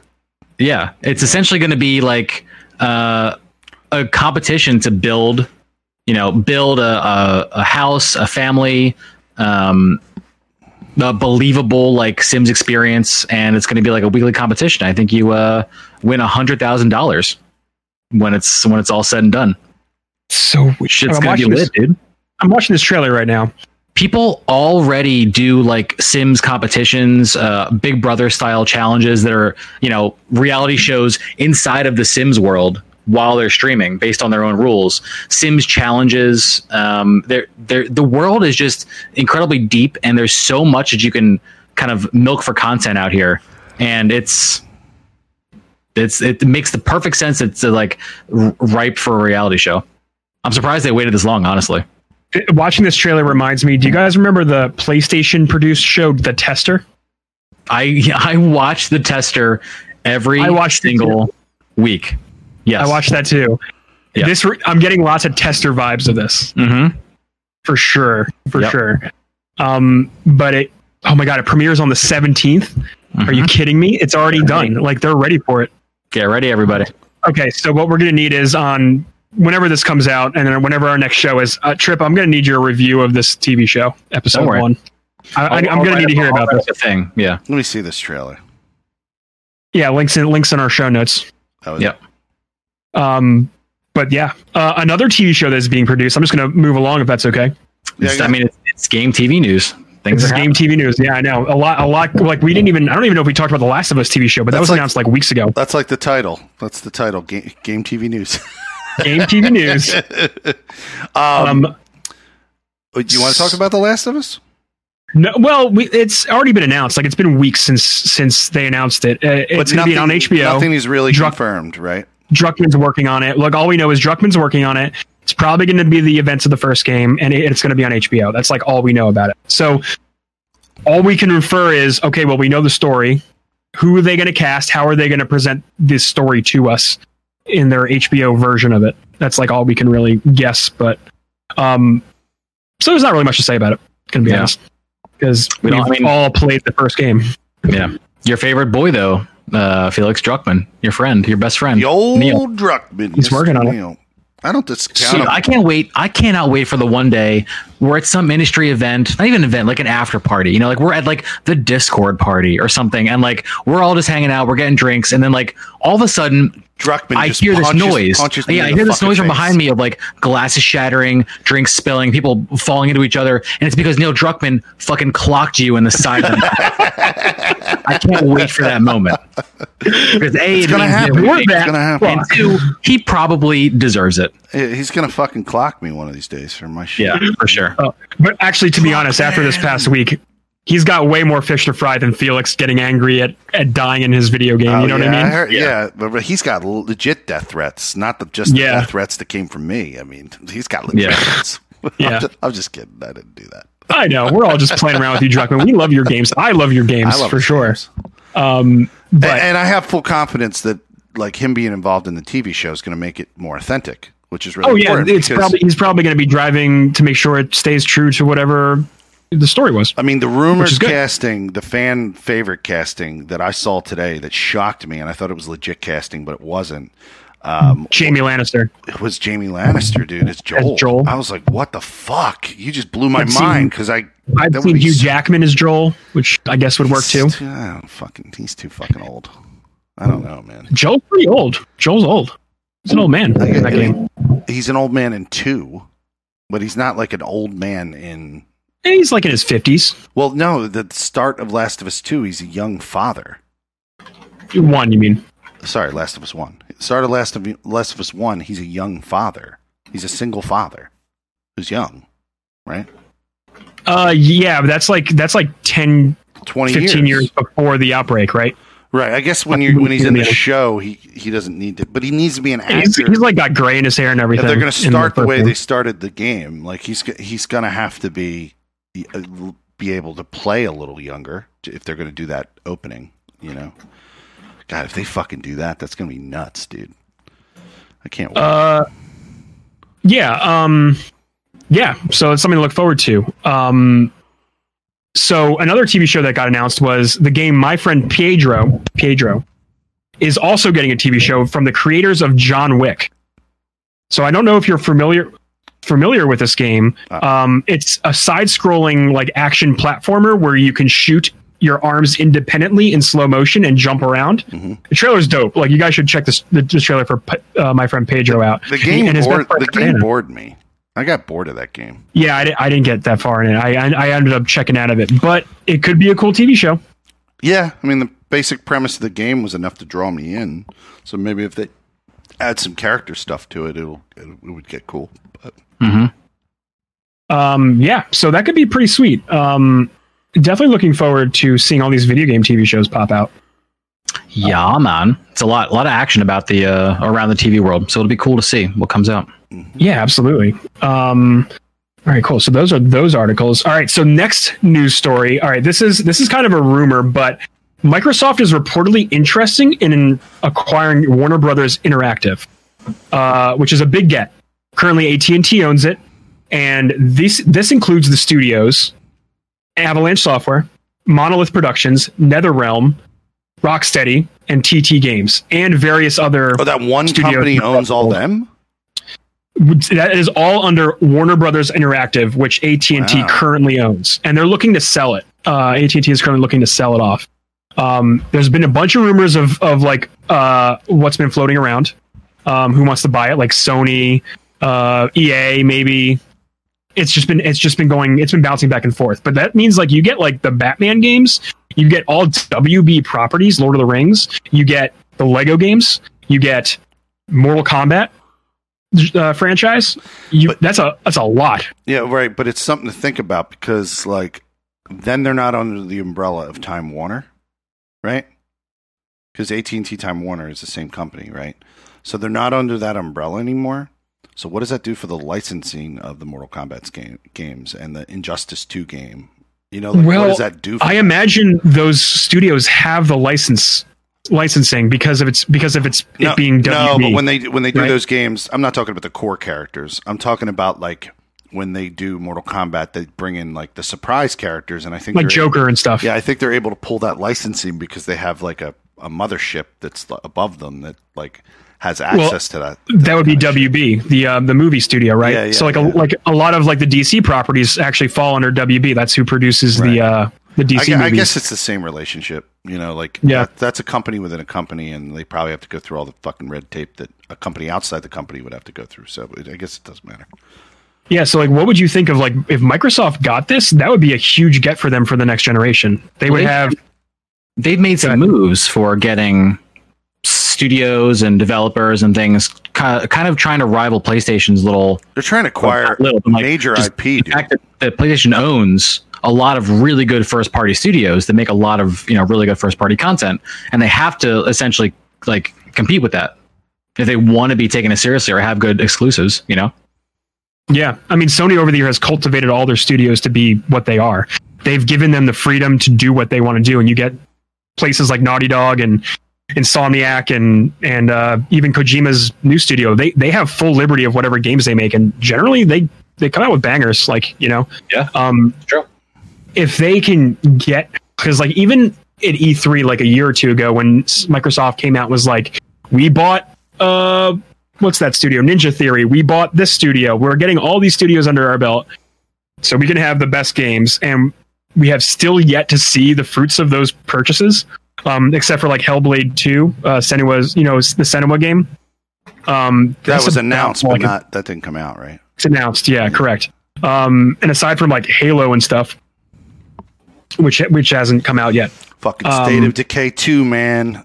And that's another example, right? Like those games don't have the polish and quality that you see Sony pumping out, right? Oh, fuck no. Like your God of Wars and your Horizons, man. Like those things are fucking dope. Like, well, I mean, they're movies, like they're interactive movies. That's what they're putting out. It's high production value, yeah. It's great. And then you get like State of Decay and Crackdown 3, and you're like, this is like a 360 game. Why doing over there, man? State of Decay 2, man, was released in the fucking what's that store? That they used to have Xbox Live Store. Yeah, on Windows. Well, on Xbox, Xbox Live Store. No, I meant they used to have like the live games Live Store. That's their branding has been just so confusing too. Yeah, that's another thing they need to get locked down.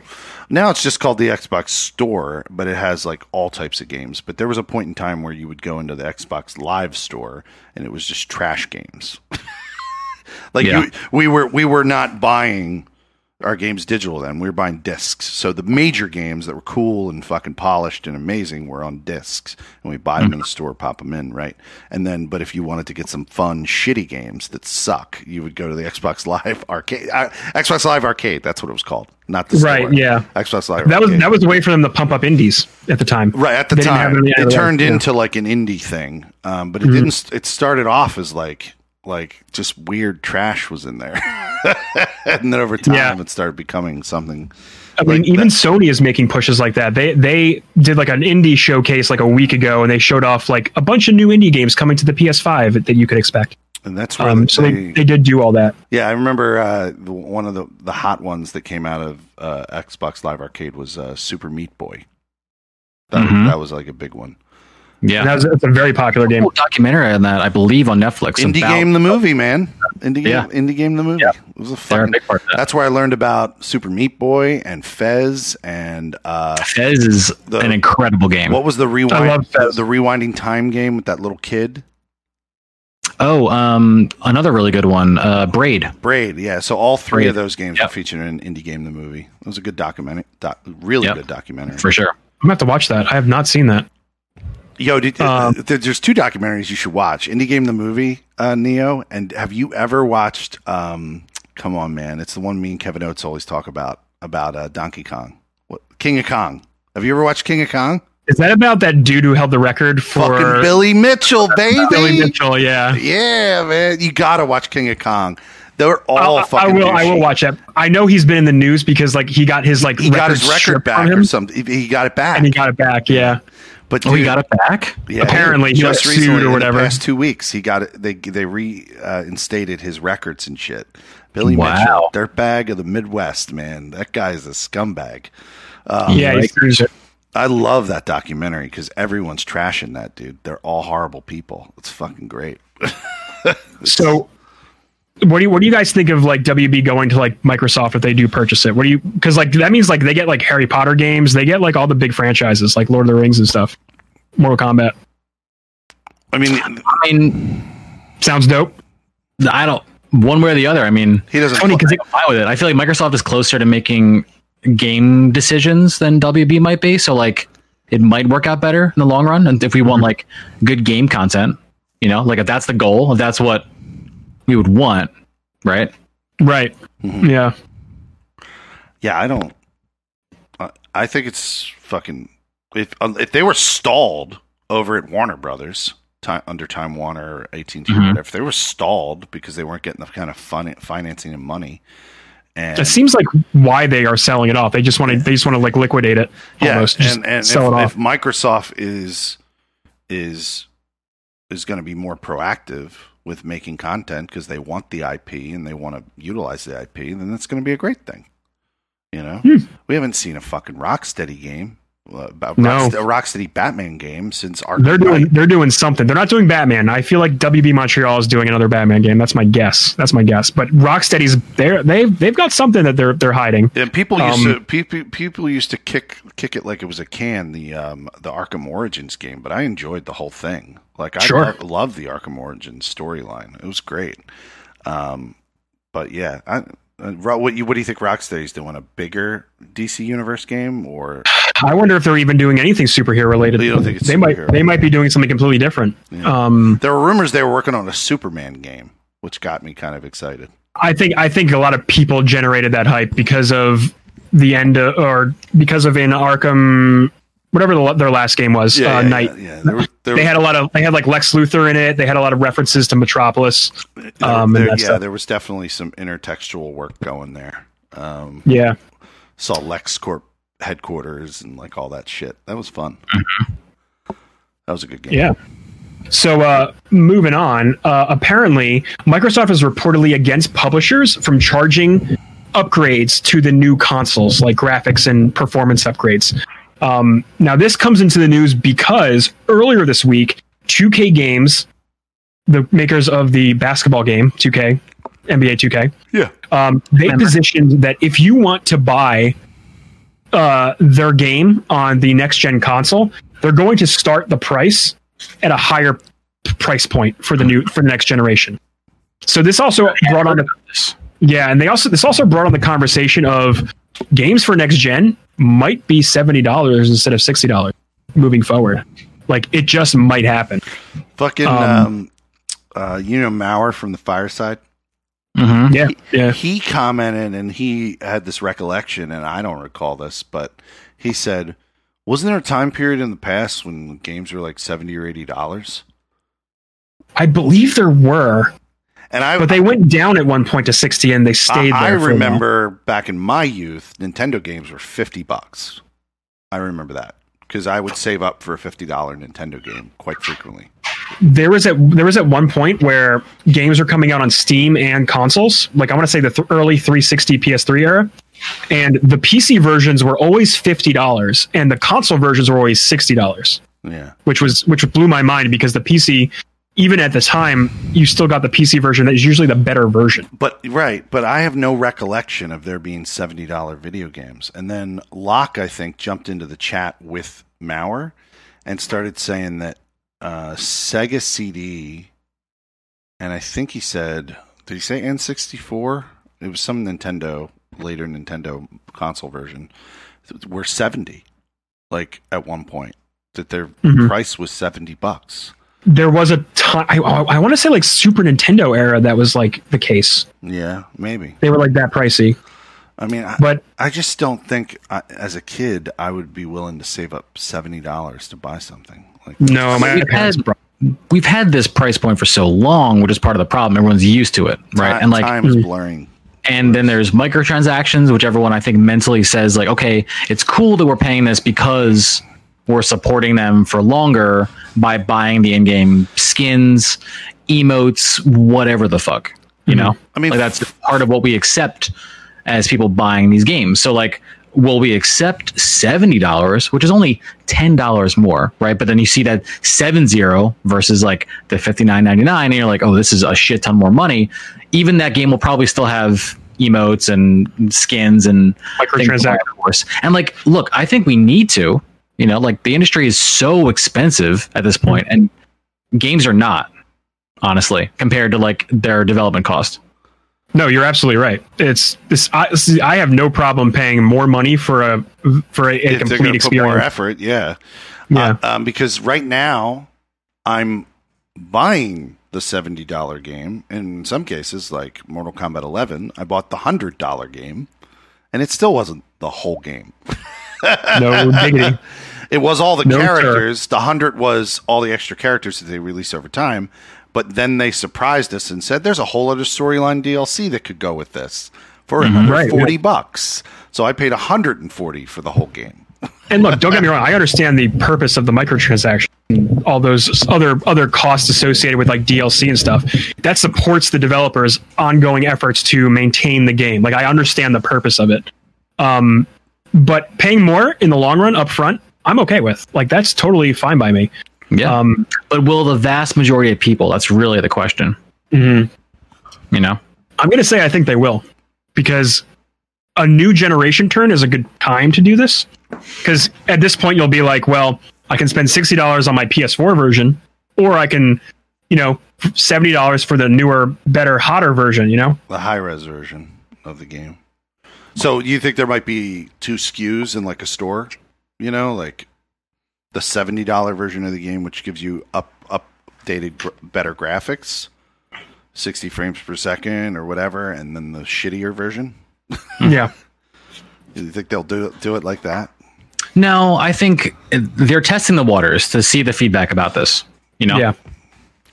And I don't know if 2K is going about it the right way, because they're kind of just like shoehorning and forcing people to. Be like, oh well, if you want the better version, you gotta shell it. It looks like the bundle. Let's see. I'm gonna open this article here. Yeah,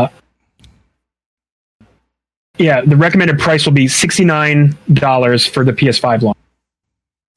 Well, I guess that is what it is, right? Like that is them bumping the price up. $69 per game for the PS5, right? But what Microsoft is doing with their smart delivery.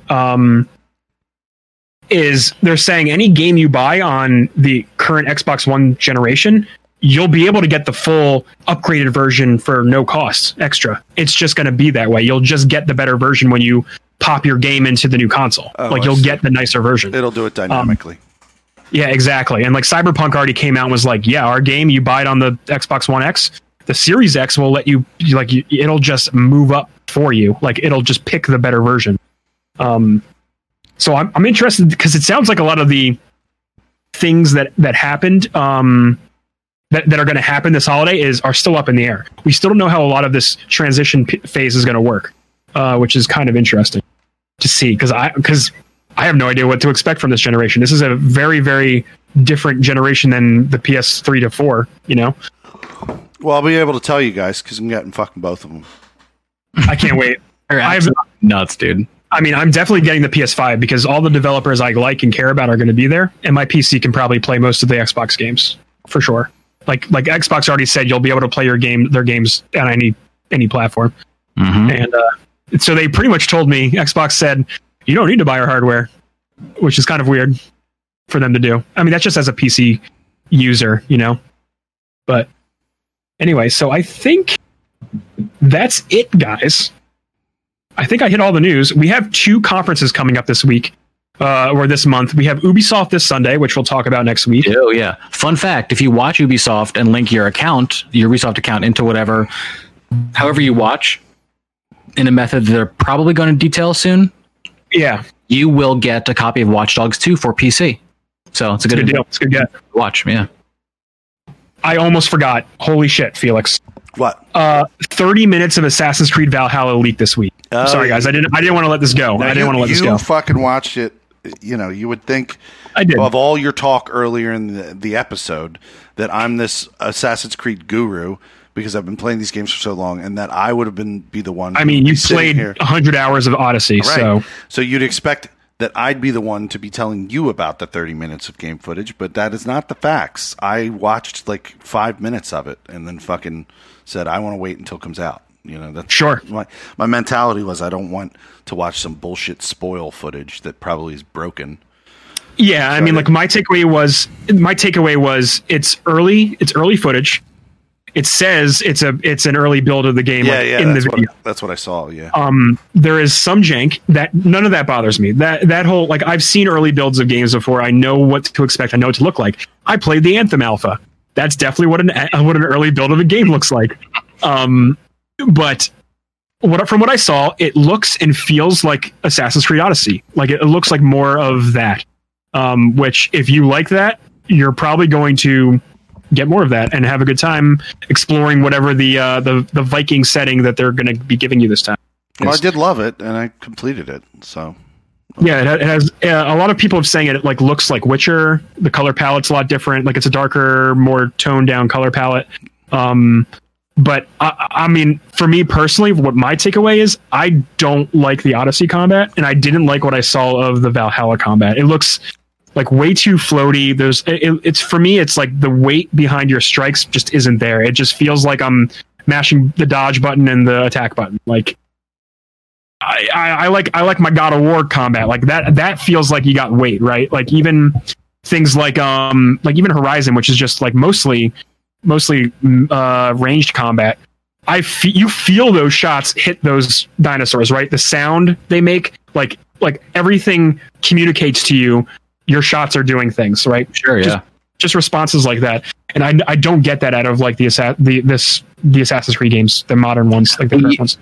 Yeah, we still have to see more, obviously. All we had was like leaked footage, and it was probably garbage quality anyway. By the time I went to go watch it, it was already gone. So I haven't seen this at all. I got mirrors for you if you want. Oh, there's still some links out there. Yeah, okay. People gift, they put the whole thing in like a GIF, Reddit GIF form. So it's like they're extended audio GIFs that are good quality. They're fine. Go ahead, Trip. No, I'm just saying like we don't know a lot yet, and it's probably still like you were saying, early access kind of gameplay or early, you know, development period. So we'll see how that looks at the end. But I haven't played the new one, so this is probably a not a fully informed opinion. But I'm a fan of the older Assassin's Creed, and me too. I would have to be really intrigued by the time or like the area of the world that it's happening in. Actually, that's again kind of a lie because I fucking loved Egypt and I didn't play Origins. So I mean, I guess that doesn't really hold enough water either. Sure. But, I don't know. I'd love to hear how the game kind of feels and see if it iterates on anything that we've seen in some of the new remakes of the game. It's another, to me, it seems like another open world, gigantic time commitment that I don't know if I would want to invest in versus like the small, shorter, still gigantic big experiences, but like the more focused experiences of some of the previous Assassin's Creeds. And I agree. Like from what I saw of Odyssey and what I saw Felix play of Odyssey, it seemed more along the lines of like the map is massive, right? Like I like my open world games. I'm excited for Ghost of Tsushima coming out soon. That's going to be an open world game, but there's just the sheer scale and the checklist that they put in front of you. It doesn't feel like I'm playing a game anymore. I feel like I'm just doing chores and going from point A to point B. Which I don't want out of my open world games. I like a good focused story that uses the environment I like open world games when it uses the environment in a clever, meaningful way, not just size for size sake, right? Like you don't want to just go big because you can. You want to be able to use the environment well and use it to the player's enjoyment instead of just like creating these open spaces, which. Like Horizon's a good example. I think it used its environment well. It was a big, large game, but at the same time, I didn't feel like I was just checking off boxes just to check off boxes. I was enjoying exploring the world, learning about the world as I went along. You know, this was an example. Now, I'm just skipping through the footage right here. I mean, the thing that looks really cool to me is the attacking a castle shit. That looks really cool. Yeah, it was one of the missions that they played. The mission that was played was a castle assault. And if that becomes if that's like okay. Also, you can play as a woman, so they're doing the male female protagonist again, like they did in Odyssey. You mean the single protagonist where you could just flip it to male versus female? Not correct. and didn't bother to write a whole script for the woman and a whole script for the man. That double like multi-gender protagonist. I mean, look, you could speak to that better than I can. I didn't play the game. I mean, I can't remember if it was you or Tripp defended them when I complained about that on one of our shows recently. You were like, that's a lot of work, man. It is a lot of work. I mean, even Mass Effect was the same thing, right? I expect them to fucking do because it's work. It's if you're going to market your fucking game as being, hey, check this out. You pick a woman, pick a man. I expect two entirely different stories. Not based on because of their gender, just because... Well, like it reminds me of Mass Effect. Like you're literally just picking the gender of your character. The story is the same. The choices that you make are the same. Right. Yeah. I just pretty much. Yeah. I think it would be neat to like travel around the world for different reasons. You know what I mean? Mm-hmm. Like. Yeah, you're essentially just playing the same story as the different gender. Like if you pick the dude, you start the game on the rooftop of your house. If you pick the woman, you start the game on the rooftop of your house. Like, it would be neat if you start as the dude, he's, like, walking in maybe a fucking Greek, like, legion. They actually took time out to, like, create different stories and stuff like that. Yeah, like he starts in a different, a whole other fucking sector of the world, you know, like, and begins his life there. Or it could be in the same fucking town, just in a different location. You know what I mean? Like, add some variety. If they do that, with this, because they heard the criticism, because that's one thing they fucking do. They do so many of these fucking games. Each game is a test of mechanics and features that they could develop further, and they listen to feedback. You know, like Assassin's Creed 3 was the introduction, the test of the ship mechanics. There was like two missions in that game where you took the ship around. People loved those missions. People ate it up, and they said, "Fuck it, let's do Black Flag." And it's like the whole game is you're at in the entire Caribbean. Yeah, exactly. And it's amazing. Yeah. So they test out features. So maybe in Assassin's Creed, because the idea of having two genders didn't start in Assassin's Creed Odyssey. It started in Syndicate, Assassin's Creed Syndicate. And here's how it was rendered in that one. Literally, you would pause the game, if you were the dude. You would pause the game, in a menu, flip to the girl, and now the girl is standing where the dude was. They just swap positions. That's it. That's all they did. You literally would just flip it in a menu, and now you could be the girl. You didn't even find out. Like, remember in GTA 5, how when you played that story, you would find out that Trevor is halfway across the map, drunk and like laying in a trash can. You know what I mean? When you would flip, did you guys play that? You're not following me. Are you guys not in the podcast anymore? Like, are we doing that? No, I'm here. I'm asking if you remember this feature. Remember how? I don't remember the feature. I'm letting you. Okay. You had three characters, and then you would play a part of the story. And if you decided at one point, you could flip using a button to the other character, and you would come in on a completely different other part of the city, and the character would be doing something randomly. Like it was hilarious. Like Trevor would wake up. It was fun. It was fun to flip to Trevor because he would wake up like on a rooftop, or one time he's like shot somebody, and you walk away and you're like, this guy is terrifying. He just shot somebody and walked away. I think GTA 5 burnt my PS3 before I could really play enough of that game. To meet that feature. Sorry. I assumed that we had all played it like crazy. It cooked my console. That's my own. Yeah, that's my own perspective then. Yeah. Just projecting on you guys. I mean, I get what you're saying. They're living their own lives before you do them. And it was great in GTA, and that game came out before Assassin's Creed Syndicate. So they had the ability to know that another game company did it. Yeah, I was going to say Rockstar did that. Ubisoft sticks to their formula and makes a little bit of changes. So so in Syndicate it was switch the character in a menu, and now you're the girl versus the guy. And then they kind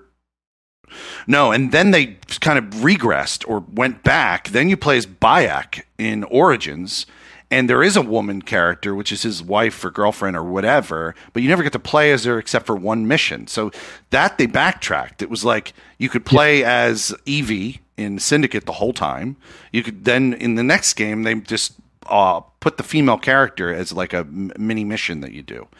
And then they come out with Odyssey, and Odyssey gives you the ability to pick from the beginning, play as the woman the whole time.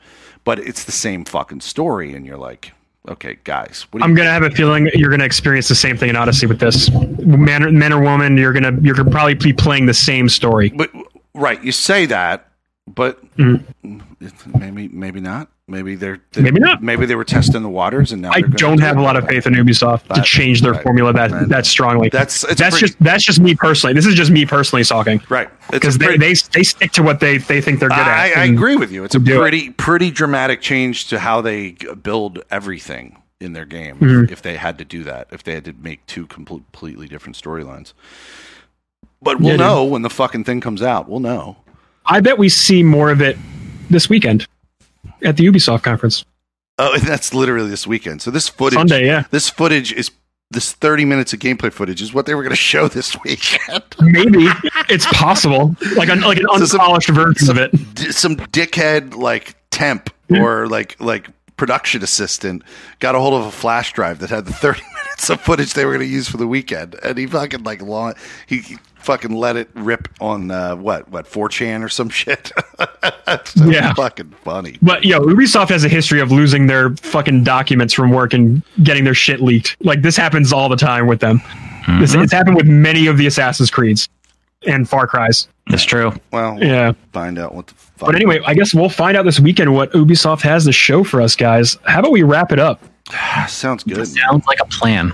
I've been Neo Ayoshi. You guys can follow me at Twitter at twitter.com/Neo_Ayoshi, twitch.tv/Neo Ayoshi, no underscore there. I am in a holding pattern until Ghost of Tsushima comes out. I have no idea what to play. I'm probably just going to stream Valorant and whatever else nonsense that I have here until then. So please look forward to that. Felix. Yeah, and I'm Felix Sargood. I am now only on Twitch because Mixer shut its shit down. Twitch.tv/Felix Sargood, going to be there exclusively. The game I'm playing, the two games right now I'm playing, Fallout 76. I have the Fallout First membership, so we play that all the time. I don't know if I'll be streaming that anytime soon. I think the next time I canceled Fallout First on the PlayStation. Remember I told you guys I had it on both. Canceled it over there. I mean, I'm going to let that year lapse, but I probably won't play that character anymore. And I rebought Elder Scrolls Online because they now have a 12-month option. So I did. Mm-hmm. Nice. I did so you're fully in. Still fully in on that. Yeah, and I played a couple of sessions of Elder Scrolls Online. And what's really cool about Elder Scrolls Online, Trip Zero, they introduced Skyrim. And when you start, dude, I know. I'm not saying go get Elder Scrolls Online, but you know what's really, really cool? They start the DLC. They know how much people love this shit. They start the DLC with you riding on a cart. Waking up in the cart. Waking up in the cart. Yeah. I reloaded the game. I got the new DLC or whatever, and I had all that shit.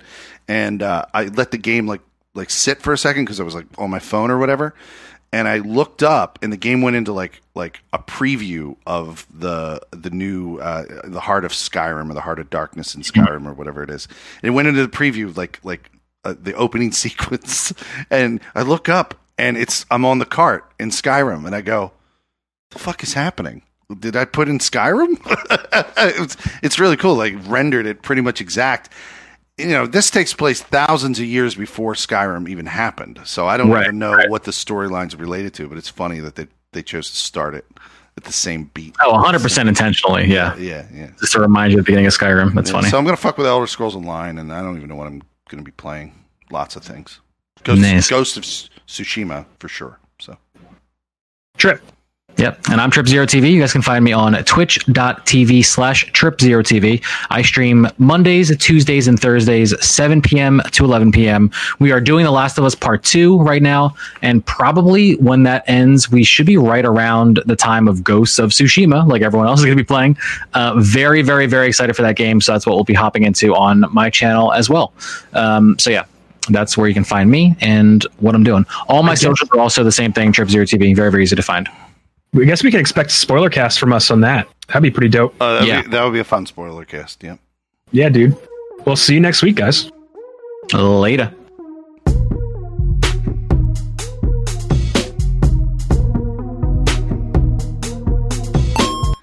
Look, it was awful. Get to this. Ben Solo, that worked. This is what I say to anybody when it comes to nerd property or this specific nerd property. Get to the reason why it seems implausible to you, and if you're okay with that reason, then own it like you're doing. Right, Felix, are you saying search your feelings?